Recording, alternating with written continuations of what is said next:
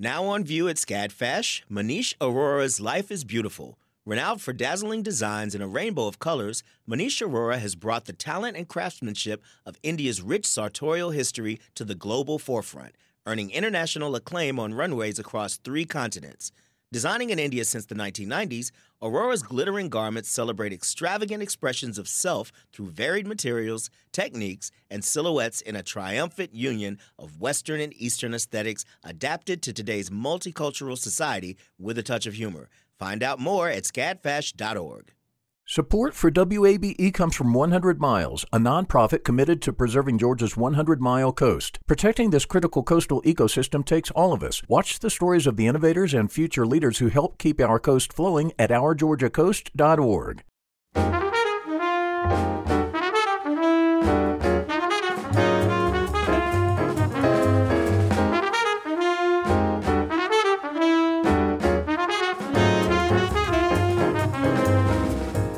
From WABE in Atlanta, this is City Lights. I'm Summer Evans, and for Lois Reitzes, thank you for listening. As the coronavirus pandemic continues, museums are getting creative in their efforts to showcase exhibits that had to close early. The Museum of Design Atlanta's exhibit, Learning from Nature The Future of Design, had to close in March shortly after opening. Now, they've launched an online version of the exhibition, We'll hear from Executive Director Laura Flusch later this hour about their virtual classes and workshops. But first, Grammy Award winning Christian hip hop artist Lecrae has a new album coming out called Restoration. In it, he addresses societal issues through a Christian lens. I spoke with him last week via Zoom about his new singles, upcoming book, and philanthropic work in Atlanta.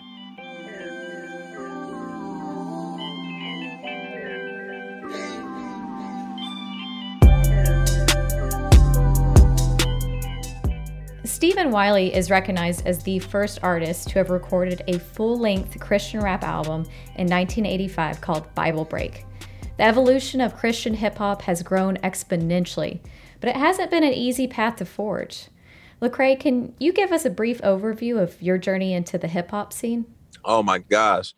Well, yeah, I, I grew up in hip hop culture. So when I say that, I mean like literally before kindergarten, I was a fan of hip hop. My cousins introduced it to me. Guys were dancing in the front yard, you know, listening to hip hop everywhere. So it was a part of my DNA. And I, I wanted to be a rapper since I was about 11 years old. I love rapping, I love rap music. So I just, you know, every opportunity I got, I was listening to rap, I was writing raps, I was in class writing raps, I was consuming music videos, recording music videos, buying albums uh, it was just everything to me, you know, since a, since a kid. Mm-hmm. Yeah.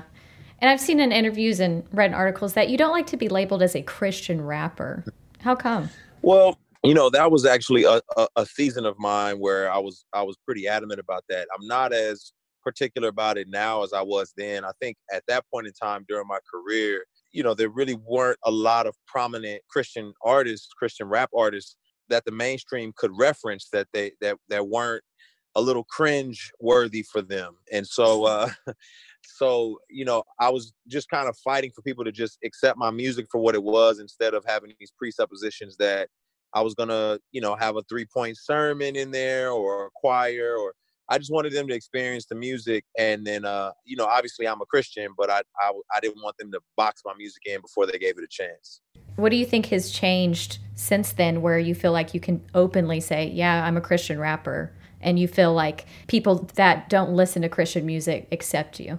Yeah, I think in a lot of ways, you know, certain people change the perception of things. And uh, in a lot of ways, I feel like the perception of it has changed, uh, largely due to the contributions that myself and my peers have made to where people say, well, you know, I've heard some guys and these guys are amazing. Guys like myself and uh, NF and Andy Mineo have all had gold and platinum albums and number ones. And so I think people are more willing to say that these Christian uh, rap artists can make music as good as anybody else.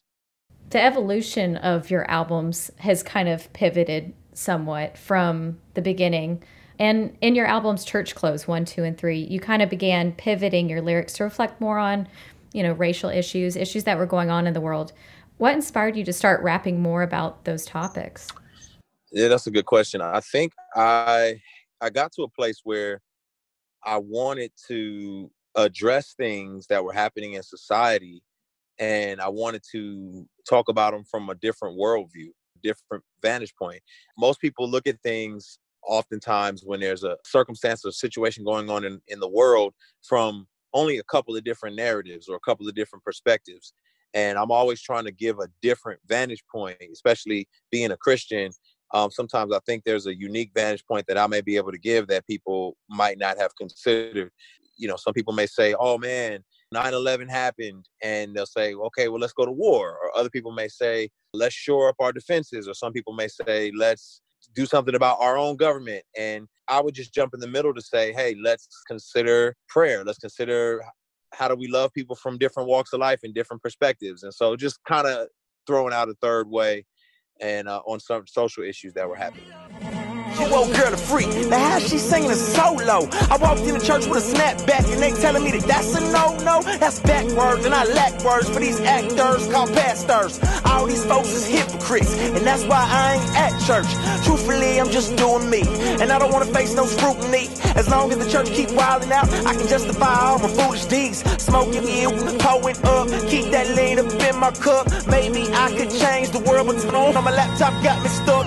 Yeah, I know what's right from wrong. But that there ain't gonna sell a song. I'd rather sell my soul than save it. If that's what make my money long, it better not be no real God, but real hope that heals hearts and shows me that I ain't living up to all the things that He put me here for. It better not be no real church, real saints who pray hard and let me rock my snapback with the 501s in the J zone. It better not be no real folk who don't think that they better than you.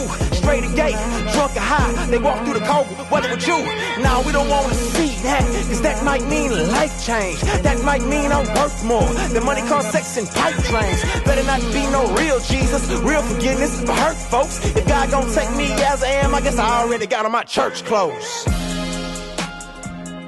Did you feel like you were getting any pushback from fan base to be talking about some bigger issues?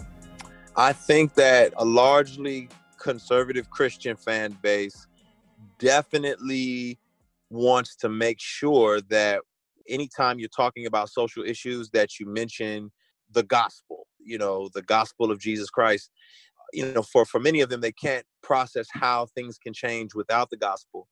And i would say that the gospel is both uh, explicit and implicit and so the gospel would inform my actions in many occasions as well. So you know case in point i wouldn't get pushback if i said hey let's feed the poor you know it's like hey let's feed the poor. Everyone's like yay yay. When i say wait why are they poor then it's like, hey, hey, hey, hey, come on now. So uh, th- that's when it began to become more of a problem. Correct me if I'm wrong, but would you say that your fan base, maybe at the beginning of your career, were mostly white evangelicals? Yeah, well, at the peak of my career, for sure. I mean, um, the early stages of my career was pretty much all black. It was, you know, very urban because I started off at these uh, urban camps and and whatnot. And then what kind of rose me up in prominence or gave me more fan base was uh, white evangelicals kind of getting a hold of the music. And then from there, absolutely, they became the bulk of my fan base. How do you differentiate between political issues and Christian issues in your music? Or do you think there is much of a difference or do they go hand in hand? Yeah, well, the issue that I think people wrestle with is that oftentimes issues that I feel like are moral, ethical, or biblical issues, uh, our society has made them into political ideologies.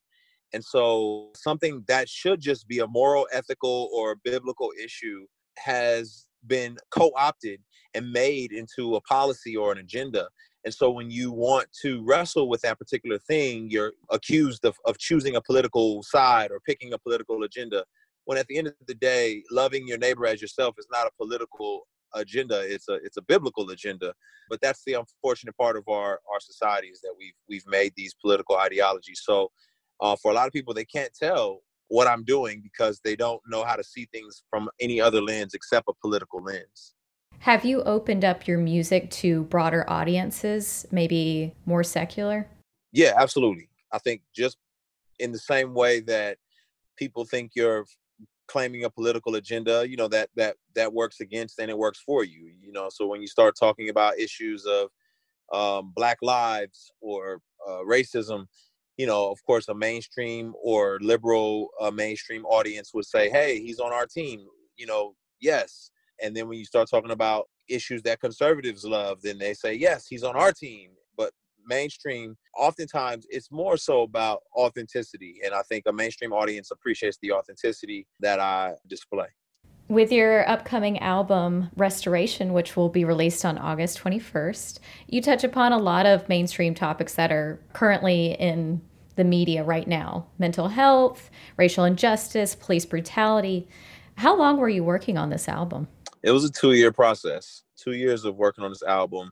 I knew that I was going through my own personal journey of healing and restoration. And so I wasn't in a hurry to get it done. I, I wanted the album to almost work in real time. I felt as if I was going through a process and I wanted the music to take people through that exact same process so that by the time the album is complete, the listener feels like they have a roadmap and an understanding of, you know, what a restorative process looks like. Mm-hmm. Did those themes become incorporated along the way while you were creating the album, or did you already know this is what I want to talk about? Yeah, absolutely. Those themes became very evident as I started writing. You know, I started initially just being transparent and saying, man, I messed up. And uh, I, I'm not going to find healing unless I admit that I messed up. And so, uh, so that's where the music begins is me admitting that I need restoration. And then as I started, you know, peeling back the layers, you know, this is, this is two years of therapy, of good friends, of just a lot of introspective work that ends up coming out on this album. Pray this on me. Pray this hold on. Let me go. Let me go. I've been going through so much. I swear these people let my throat. That's on me. That's on mamas. On my mama, I can't take no more. So miss me with that drama. Get your commas, get your rec straight. Get your facts straight. Hold me down, I rise up on a like the tax rate. Keep my past straight. Never lack faith. God been working, they gon' have to hold me back, man. And tell them, tell them, tell them. You can pick a side if you wanna. You already know who I roll with. You don't want no problems with me. Get these shackles, shackles on my feet. Yeah, they won't let me be. Can you unpack your single Deep End and what you're referring to in the lyrics? Yeah, uh, Deep End was a song that initially wasn't, it was written in real time as well. It wasn't really meant to go on the album. It was just me trying to express myself. And, you know, it was one of those songs where I felt like, man, so much is happening all at one time societal unrest, the pandemic, racial injustice, cancel culture. And it was just so much weighing on my mind that, you know, I, I wanted to write something cathartic and say, hey, I feel like I'm going off the deep end but at the same time i believe that god is holding everything together and i want to you know lament it's a, real time song a lament that i wanted people to to be able to say wow i hear the pain um, that he's experiencing and this pain that i'm currently experiencing or that i have experienced and i can relate to it Give me reason. I've been trying not to. Uh, stay on point, point. I've been trying to save my voice, but y'all gave me no choice. The world gone mad, can't ignore this noise. Look at these people found dead in the streets. I got some partners that hate the police. Me, I'm just trying to hold on to my peace, cause I'm liable to lose it and go get the peace. I need a reason, I need a season. Pleaded with Jesus, Jesus breathing. They be like, F you and what you believe in. I do not trip, I keep it G. What in the H you say in the I? I know JK, but I'm talking to God. Don't need a reason to open my eyes. If I'm still breathing, I'm running for miles. Running for miles. Yeah, I've been doing better than I was before. I walk with the limp, cause I've been wrestling with the Holy Ghost. Deep into this pit, but still somehow I keep on floating on. Thought I lost my grip, but God reminded me He's holding on.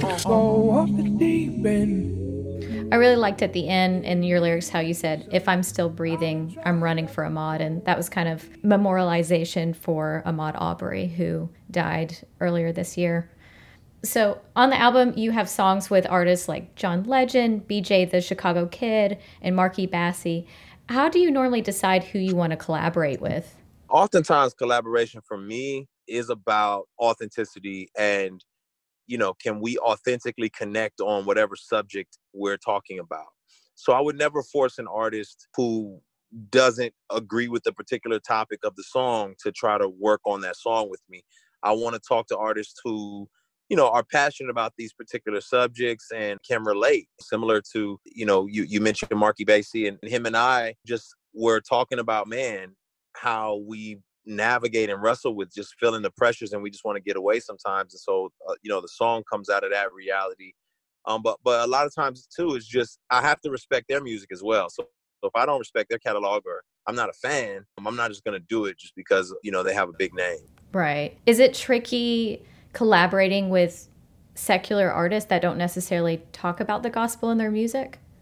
Well, again, for me, I would never ask an artist who wasn't passionate about faith or the gospel specifically to do music on that wavelength. I think you collaborate on things that are neutral or that are not affected by that topic. And so I would liken it to, you know, working on a school board or a board for an organization you know you work together with people on the school board to make sure that education is upheld and that uh, that Spanish class is is happening and that children are not being taken advantage of and we can all agree on that. I think when it comes down to songs that are more explicit about my faith, those are songs that, that are particular and I and I would I want to make sure that the artist shares my belief before they start talking about anything along those lines unless the song is you know supposed to be contradictory and we're supposed to be kind of having a a conversation about how we disagree, then that would be a different type of song. Can you talk about your latest single with John Legend, Drown? Yeah, Drown was actually one of the first songs that was done for the album. Comes from a genuine place of, again, in the midst of needing restoration, you have to admit that you're broken. You have to admit that, man, I feel as if I'm drowning. I feel as if like the world all around me is going haywire and I don't know how I'm going to be able to stand. And John and I you know, got together. Uh, we we got some time in LA. We got some time over FaceTime just to collaborate and tweak the song.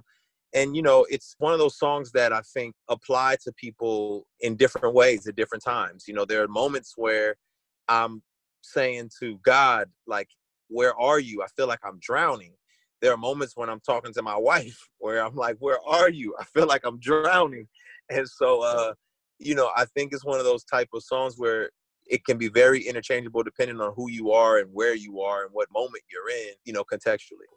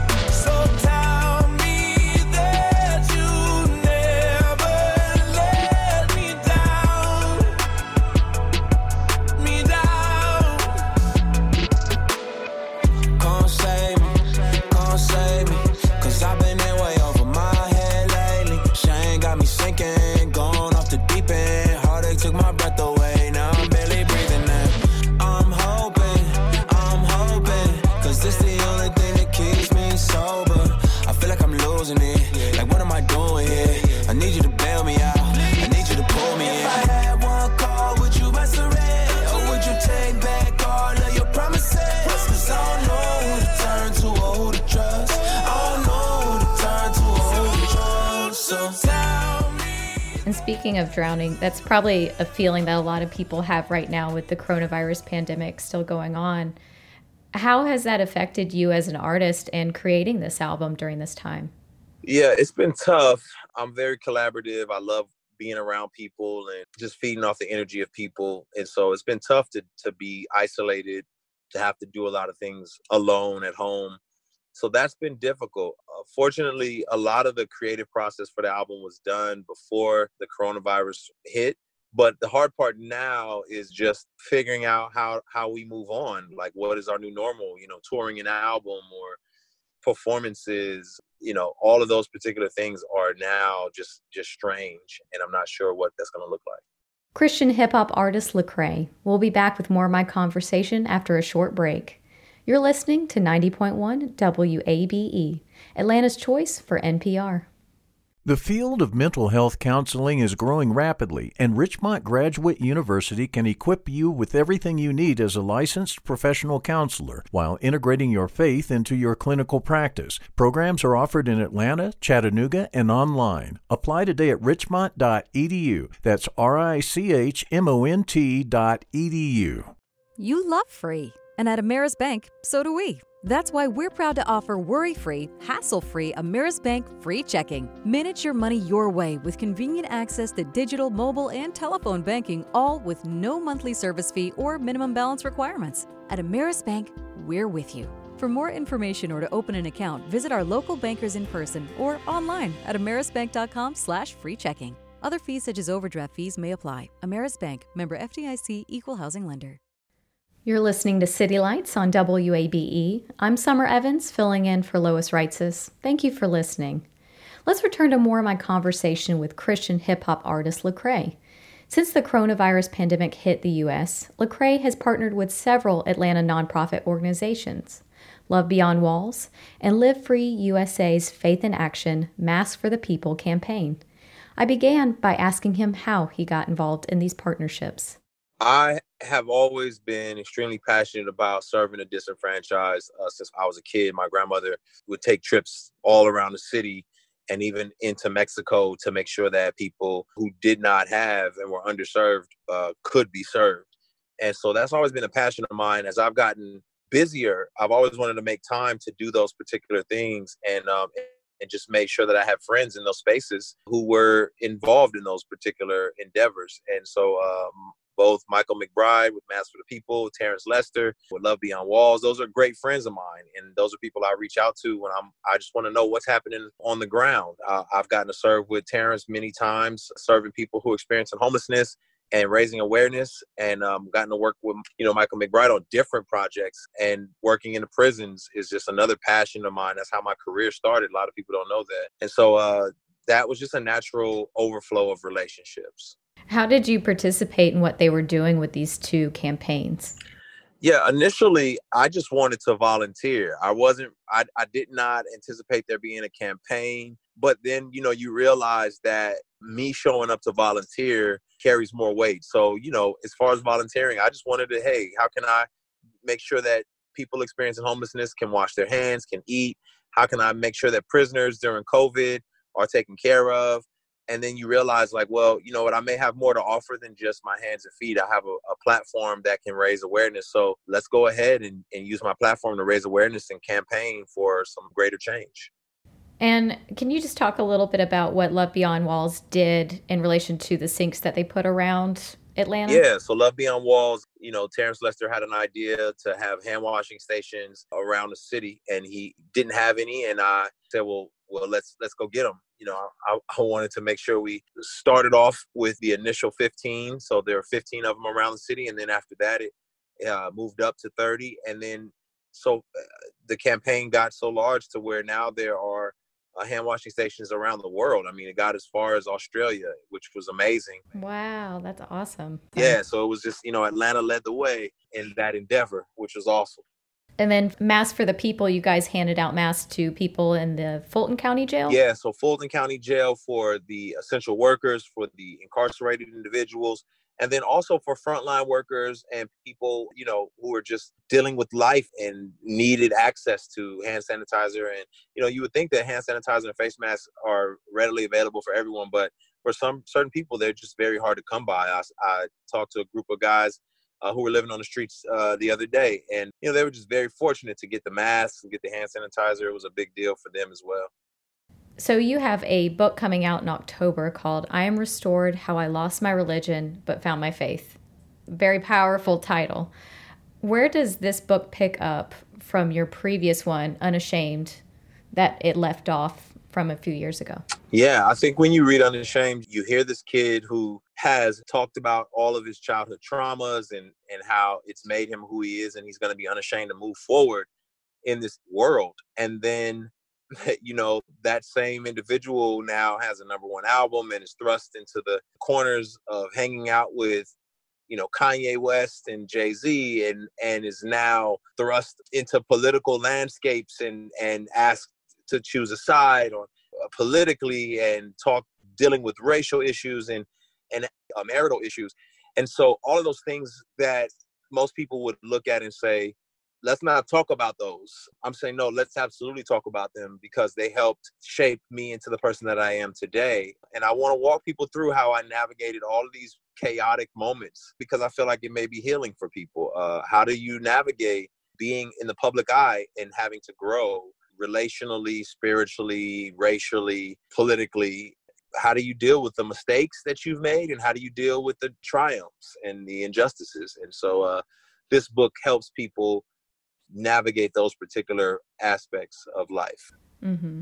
So, speaking of having open and honest conversations about racial inequality and things that are currently in the political sphere right now, on June 15th, Louie Giglio, the lead pastor of Passion City Church, a mega church here in Atlanta, invited you and Chick fil A CEO Dan Cathy on stage to talk live about race and the evangelical church.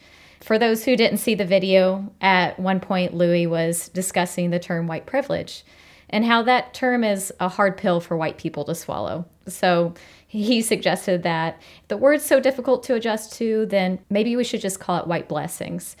And that phrase sparked a lot of controversy over social media, and it went viral in a matter of hours. I know for him, I know for you. And first off, I just wanted to ask you how you felt to be on stage in that position as really the only black man on that stage. Yeah, if I'm honest, it was shocking. It was it was difficult, and I think about it hindsight 2020. You know, it was really. I mean, there was no win in that situation for me as far as that was concerned. It was just an overwhelming circumstance where, you know, privately, I think it's easier to help people fill in gaps in their understanding and correct people uh, when when statements are made that are painful, hurtful and publicly it puts you at a humongous disadvantage because now you you know you're thinking about a million things at one time. You've heard something that has caught you off guard and you're thinking about how do you respond and you're thinking about oh, okay wait a minute. What does he mean? Is he sincere? Is he not sincere? And I, and so there's so many things swirling in your head and it was just a really impossible circumstance to, to deal with uh, for me in that situation now that you've had time to kind of reflect on what he said what are your thoughts about him using that term? Well obviously i don't i don't think it was appropriate. I think that the idea of wanting to change white privilege is a, is a form of privilege in and of itself you know what i mean? I think that there's gaps you know we all have gaps in our understanding and our and our processing and i think uh, those gaps are it's best for us to work those out privately before we stand up and speak as if we're experts on particular subjects because we can do a lot of damage. And um, and I think that's ultimately what happened is you know damage was done because of the, the candor which which some of these things were, were spoken about. Moving forward i mean my advice for all of you know it's for white leaders obviously as you're speaking about race and people of color but it's for all leaders when you're talking about areas uh, that you that you don't live and breathe in. If I were to to have a dialogue about homosexuality as a straight man, I would be doing way more listening than talking. Just because I want to learn and I want to hear from the vantage point of people who live this out every day, and I think that's more of the posture that uh, should be taken in these situations.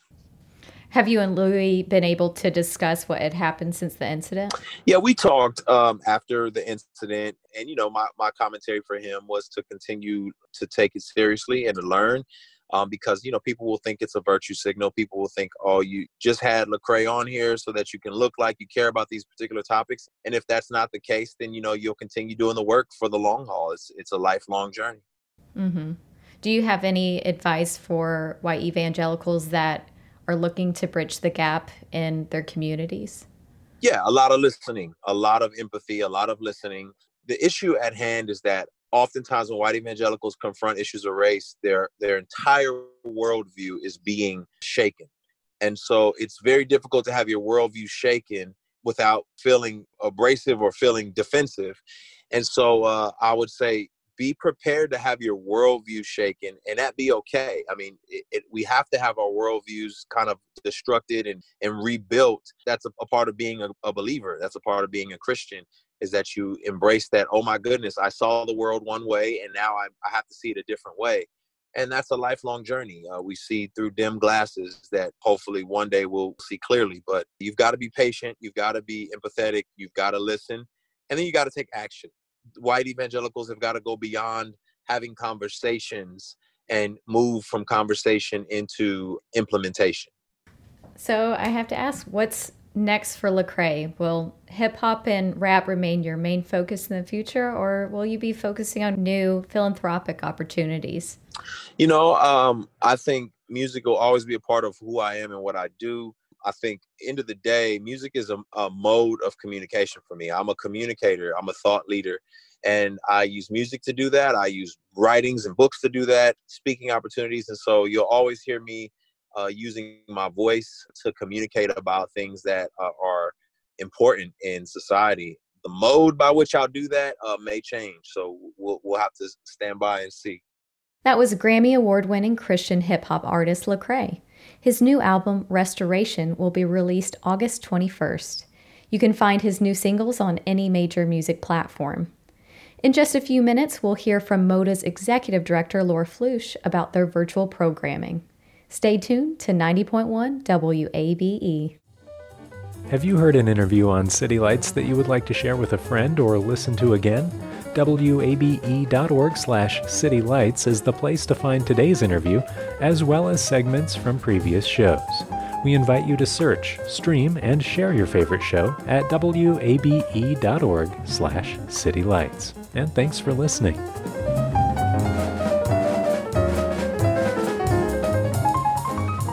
MODA, the Museum of Design Atlanta, began a year long initiative focusing on nature inspired solutions to human challenges. The first exhibition, Learning from Nature The Future of Design, was open to the public for only a few weeks before shelter in place.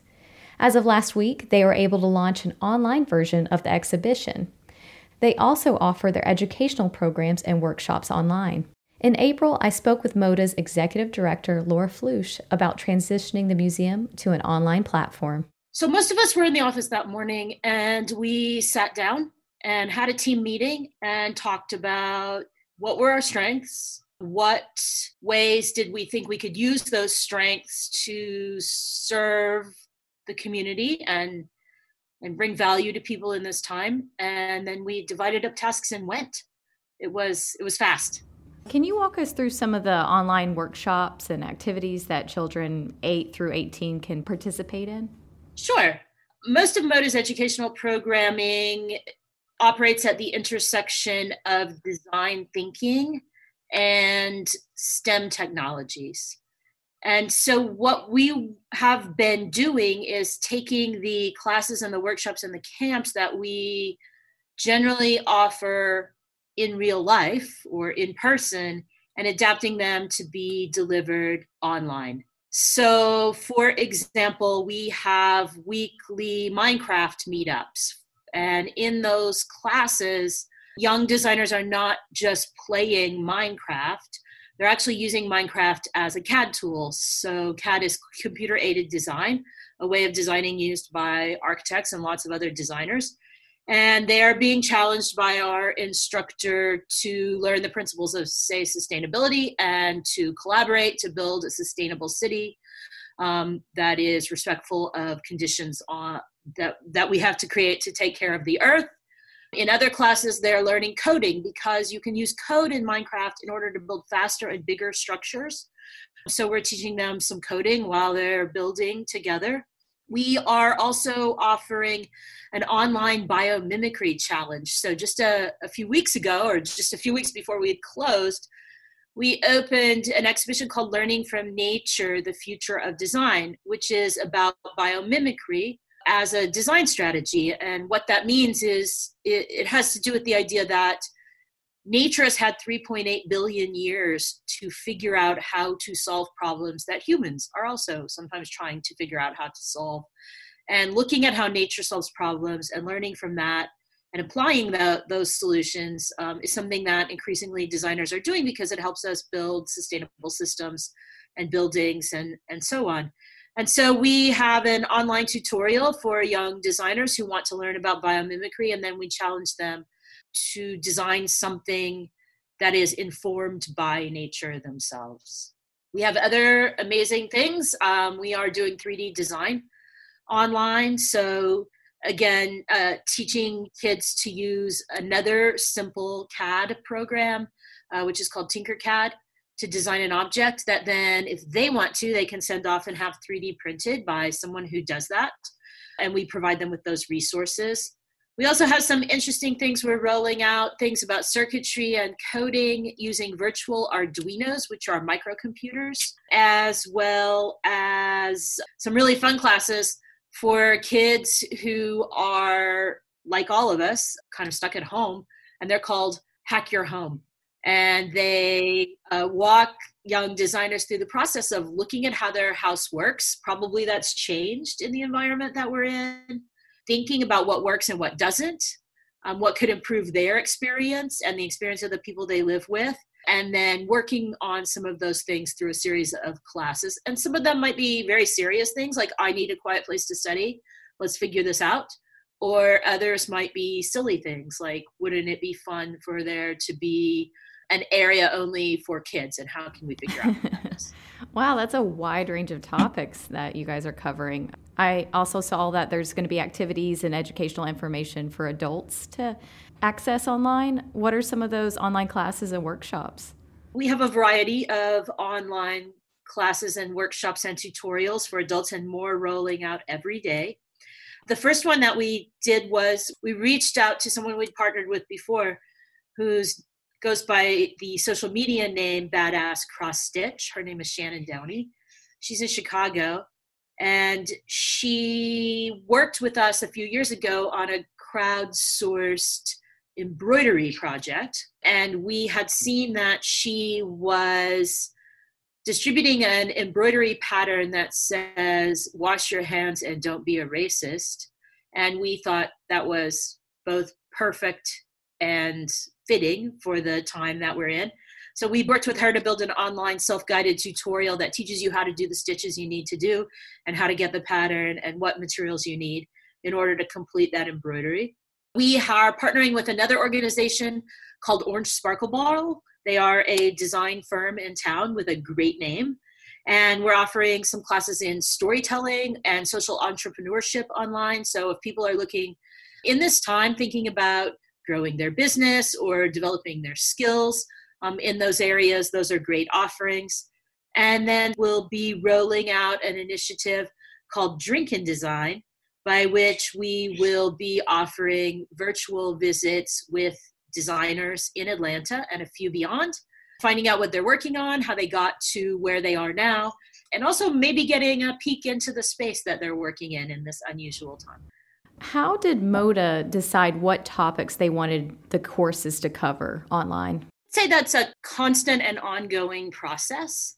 But what we understood when we realized that the doors needed to close and we needed and wanted to keep operating, what we understood is that we there were things we were already very good at and that it would be of value to our community in this time and we decided that the most efficient and effective thing we could do was to play to our strengths and to take what we already have honed uh, in real life and building online applications for that. So that drove a lot of the first things that we're doing. And as we're getting more and more experience teaching online and listening to the young designers and the parents, who are using these resources to help fill education gaps and, and keep kids excited about learning, even when they can't go to school.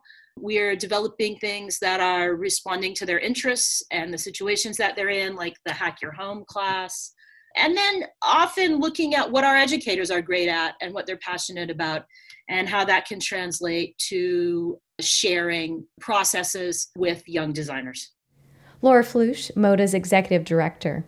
Their latest exhibit, Learning from Nature The Future of Design, is now available online in a 3D virtual format. Artist and craftsman Paa Joe has made a name for himself, building fantasy coffins in Ghana, fantastical works of art handcrafted in whatever style the buyer wants. The High Museum's exhibition, The Gates of No Return, highlights more somber aspects of his work. Wood sculptures modeled after the many slave fortresses that line the coast of Ghana. Katie Jentleson, curator of folk and self taught art at the High Museum, spoke with Lois Reitzes back in March when the exhibition made its debut. Katie began by explaining how Paa Joe got his start as an artist. So Paa Joe is somebody who was trained in the workshop of another artist, Kane Kwei. Kane Kwei was his mother's cousin, and Kane Kwei is really the person who's credited with pioneering the tradition of making figurative or fantasy coffins in southern Ghana.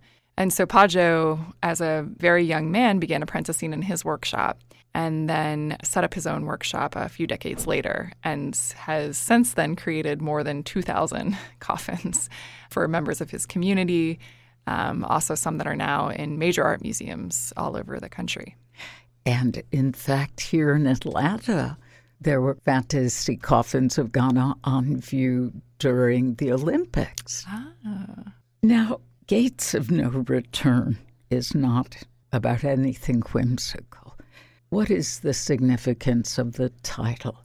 The title refers to passageways within the buildings that Paa Joe has sculpted. And they're the passageways that millions of African people who were enslaved were forced through as they left these trading forts that were set up all along Ghana's coastline between the late 15th and the 18th centuries by different European nations. And so the gates of no return, they were the places that were often on the side of the fortress that faced the water so that people could be moved directly from the dungeons of these fortresses where they were kept under terrible, squalid conditions directly onto the ships that would take them to the New World, to South America, the Caribbean, and North America during the height of the international slave trade. What themes are present in this art? So, this is a series of work that Paa Joe did beginning in 2004. And he began visiting the fortresses that are all along the coastline in Ghana. And these fortresses, there were many, many, many of them. There were actually more than 80 of them, again, during the height of this imperial era when European powers were staking claims all along what is now present day Ghana. And so there were more than 80 of these fortresses. Paa Joe took on 13 of them in this series of work, and we have seven of them here at the High Museum. And he visited all 13 and documented them through photographs and drawings that he made of their complex architectural forms. The fortresses, and some are referred to as castles because of their large size and the degree to which they actually imitate the architecture of European medieval castles. Uh-huh. These works are models of the places that still exist in Ghana. They're not scale models. You know, he wasn't working at a level of detail where he was measuring every yard, um, every square foot, but they certainly convey the kind of complexity again of these architectural complexes and really the iconic attributes of them, which are generally their kind of whitewashed walls, the tall towers where people kept watch and protected the forts from competing European powers who were always trying to take them away from each other, essentially. And Paa Joe also recorded, where possible, the gates of no return. So you can actually see that where he painted them um, on some of the sculptures themselves. You mentioned one piece that particularly stands out with its intricate level of detail is the Cape Coast yeah. Castle. Can you talk about the artistic process involved in making this? So has said of his process that he visited some of the castles many times. Cape Coast Castle was one of those that he was able to go to different times because he he lives fairly close to it. And Cape Coast Castle is one of the largest fortifications that was established on the coastline in the 16th century. It is very complex in real life, the actual fortress itself, because of the nature of how the cliff is formed on that stretch of coastline. So it stretches over and occupies this jagged area of rock. And so, for that reason, in part, it has a very strange shape. It's kind of pentagonal, many different angles striking out in different places. And Paa Joe really, with this sculpture in particular, captured this memorable architecture. In other areas, he was not so precise, and he has said that though he did travel to these sites and take photographs and make drawings, he was really working from the blueprint in his mind and the kind of emotional experience of these places. I've never been to one, so I cannot speak from experience, but in curating the show, I've met many people who have been. and who speak to the harrowing atmosphere that one still feels being in the midst of these places that have seen so much trauma unfold between their walls. You've said that Paa Joe's work allows our audiences to encounter places mm-hmm. whose histories may not be as well known as they should be. Would you further explain? Sure. I grew up, I went to a public school outside of DC, and I had a very, enjoyed a very progressive education where we learned a lot about colonialism and imperialism and the history of slavery. But I have to say that the first time I ever encountered these fortresses or images of them was when I first came to Paa Joe's exhibition when it was shown in New York at the American Folk Art Museum because they organized this exhibition originally and, and we brought it to the High Museum this spring. For me, that was a real wake up call that slavery didn't begin with the Middle Passage. It began in Africa, and the trauma of it began on that side of the world and in places like these the Ghanaian government oversees the management of a lot of these sites, of a lot of these fortifications and castles today. They've repurposed them for many different uses. So some of them are post offices, some of them are lighthouses because they're right on the coastline. But many of them are used in tourism as these kind of destinations, especially for Pan African tourism. So things like the Year of Return, which we've been hearing about for the past year and so places like Cape Coast Castle, which we were talking about before, have become the kind of cornerstones of this kind of Pan African ancestral tourism experience which is not something that is geared at me being a white woman but whether you're white or you know of african descent or really wherever you come from the history of slavery is so pervasive in defining modernity. So that was really for me part of why i felt it was really important to bring the show to atlanta with our huge amazing population of people of african descent who i'm learning many people have done the year of return and gone back to ghana and gone back to other places in africa but for many people, that's not possible. And so it's a, an opportunity to, at least through Paa Joe's work, try to confront and bear witness to the histories that are implicated by these places. Hmm. Can you tell us about the resources available that help provide context for yeah. the exhibition? We really wanted to make sure that people were able to make the connection between these places and our own region. And so we developed a very large map that shows the routes that ships took after they left these fortresses. So the seven fortresses that are in exhibition, you can see on this map where the ships went after they left those places. And the vast majority went to South America and the Caribbean, but there are some documented routes where these ships were leaving these fortresses and coming to Charleston, that shows our audiences just the extent to which we're connected to the Gold Coast. And then we also developed an interactive tool uh, that can be accessed via an iPad in the galleries. One of which is an incredible time lapse video that was developed by slavevoyages.org. This is a project that's run out of Emory that's a massive and incredible free database and it compiles all of the information that we have about the transatlantic slave trade through documents like ships registers and court documents. And so we use that database to find things like the routes that we illustrate in the map. And then this organization at Emory, Slave Voyages, they've created a time lapse video where you can actually see over time all of the different ships' movements from Africa, not just the Gold Coast, but from all over the continent and where they went elsewhere in the world. That's where our interactive iPad begins, is with this kind of macro view of the transatlantic slave trade. And then you can click through it and encounter a map of Atlanta where you see sites all around the city that have a relationship to the history of slavery. Have you observed people in the galleries? It's a powerful experience for many people that I've encountered. And and one of the things that tends to stop people in their tracks is the first gallery uh, you encounter a little introduction and this very large imposing castle christiansborg castle and then in the second gallery you get to experience three different fortresses and cape coast castle and all around you you're surrounded by the names of real african people who were forced to leave through the gates of no return. And so there's about 730 names on the walls of people who were forced to leave Africa from the Gold Coast fortresses. And those names have been aggregated by uh, Slave Voyages, this database that I keep mentioning. They have a database within themselves called the African Names Database, which draws on very little documentation that we do have of the individual. It's estimated that more than 12.5 million people were trafficked during the slave trade.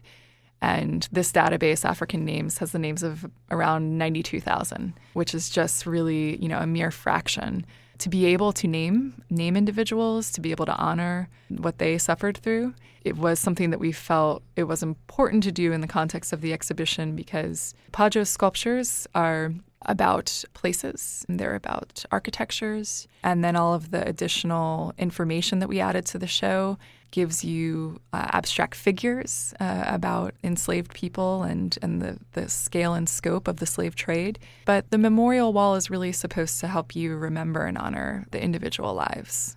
Connect to the humanity. Yeah. And I have. Through the inhumanity. Exactly. And I have definitely seen, you know, uh, more than a few people get a, a little emotional um, in those galleries. You know, Paa Joe's sculptures are about memorializing humanity at its kind of basis, at its most cruel, at its most terrible. It shows the things that we can do to each other, which are unfathomable. But his transformation of these places, you know, through his own artistic practice, and not just that, through an artistic pra- practice that actually comes out of Ghanaian independence, because the fantasy or figurative coffin tradition is something that only flourished after Ghana achieved independence from Britain in 1957 for him to transform this basis side of humanity through one of our highest faculties, which is, you know, creativity and empathy, our ability to share and have collective experience and collective memory. This is an amazing duality to these sculptures. And so even as they're about subject matter that is so emotionally intense and just, you know, can really be gutting um, as you're standing there thinking about it all you're lifted back up by um, the power of art, you know, to do these to do these things for us as humans. Katie Jentleson, curator of folk and self-taught art at the High Museum of Art. Paa Joe, The Gates of No Return, is currently on display at the High and online through August 16th. You've been listening to City Lights, WABE's daily exploration of arts and culture. We'll be back tomorrow at 11 with Melissa Arasi of the Atlanta Women's Chorus. She'll discuss their upcoming concert, She Rises, a virtual celebration of the 100th anniversary of women's right to vote. Our producers are Ryan McFadden and myself. Kevin Rinker is our engineer, and our host is Lois Reitzes. I'd love it if you'd follow her on Twitter at L O I S R E I T Z E S. You can also follow us on Facebook at WABE City Lights. Today's show and the City Lights archives are at wabe.org slash citylights. Thank you for listening to 90.1 WABE, Atlanta's Choice for NPR.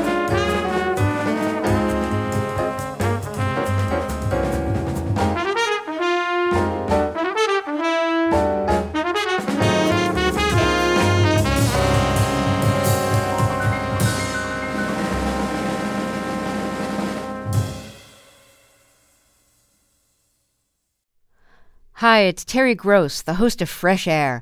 We bring you in depth, long form interviews with actors, directors, musicians, authors, journalists, and more. Listen to our Peabody Award winning Fresh Air podcast from WHYY and NPR. The world is full of mysteries. Are ghosts real? Is that yogurt expired? Hey, the unknown can be scary. But when you donate to WABE, you know where your money is going. Your gift supports the journalism that keeps you informed and the programs that pull back the curtain on complicated stories. Help us make the world less mysterious. Become a member now. Go online to wabe.org/donate and thanks.